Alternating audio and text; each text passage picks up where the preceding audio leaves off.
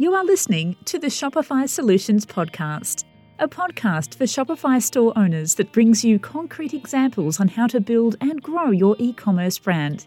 Your host is Scott Austin. He owns a Shopify agency called Jade Puma. In this podcast, Scott will share his e commerce insights and best practices with you. Hey, Scott Austin here. In this episode, I'm going to talk about how to add your customers from other channels like Amazon, Etsy, and eBay to your email list. For most Shopify stores, email is the most cost effective marketing channel for consistently driving revenue. An established brand should be getting one fourth to one third of their Shopify store's revenue from email. Those emails will be a mix of flows, which are triggered by customer actions like leaving a positive review, and campaigns, which are sent out based on your marketing calendar's events for things like Valentine's Day or Thanksgiving. One of the benefits of owning your own Shopify store is that you own the customer relationship and can email your customers. But on many third party channels like Amazon, Etsy, and eBay, you don't own the customer relationship. So you can't send marketing emails to the customers to re engage them with your brand. But wouldn't it be great if you could market directly to your customers from those other channels? Of course it would. So let's talk about how you can make that happen. Specifically, we'll discuss ways to get your customers from other channels to sign up for your email list on your Shopify store. But first, let's talk about why we want to get those customers on our list. One, direct communication and relationship building. Email allows you to communicate directly with your customers, fostering a relationship that isn't mediated by third party platforms. This direct line of communication enables you to build trust and loyalty encouraging repeat purchases. 2. Brand control and identity.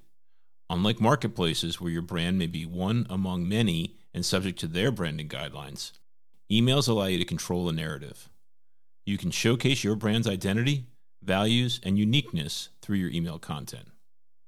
3. Cost effective marketing. Email marketing remains one of the most cost effective marketing channels for many Shopify stores.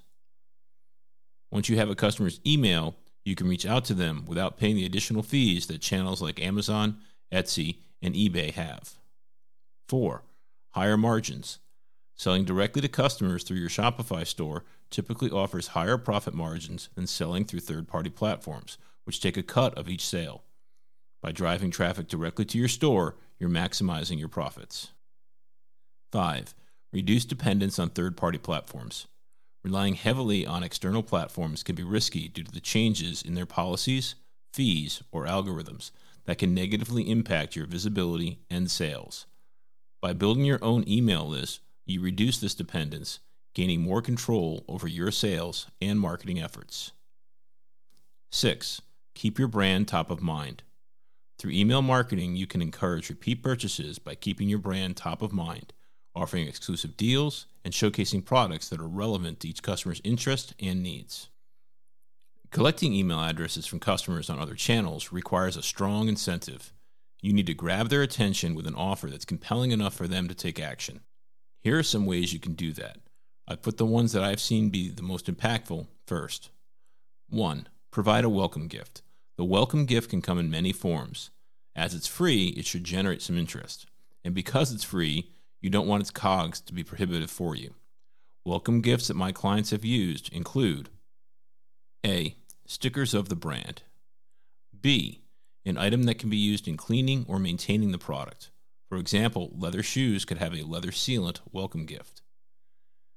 C. A product that complements the product they purchased. For example, wine could have a branded wine opener welcome gift. 2. Educational content. Provide educational content for customers on how they can get the most out of their purchase.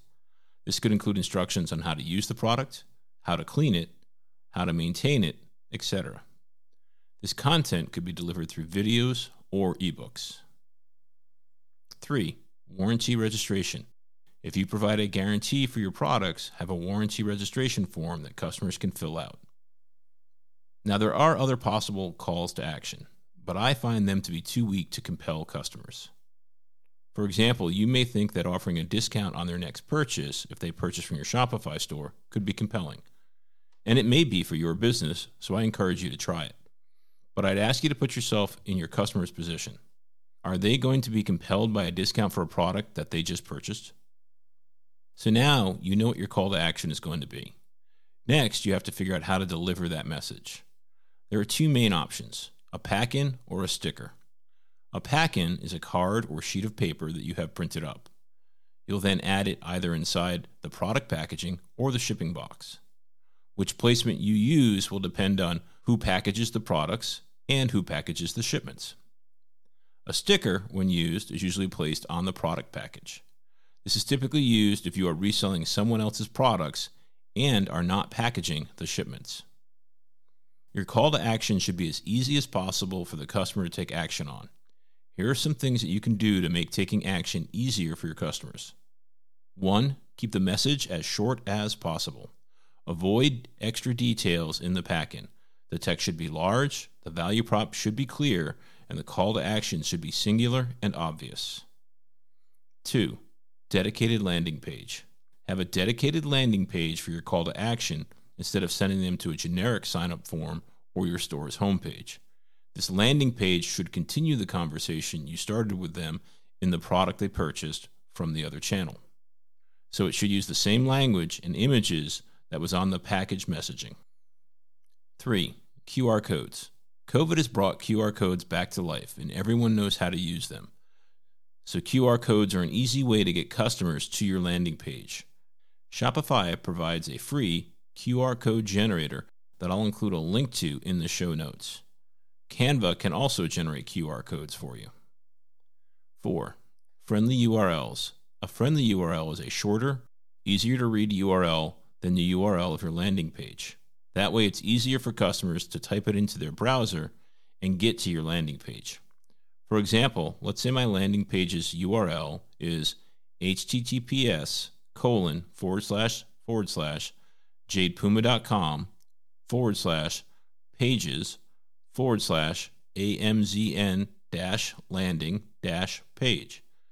My friendly URL could be https colon forward slash forward slash jadepuma.com forward slash join.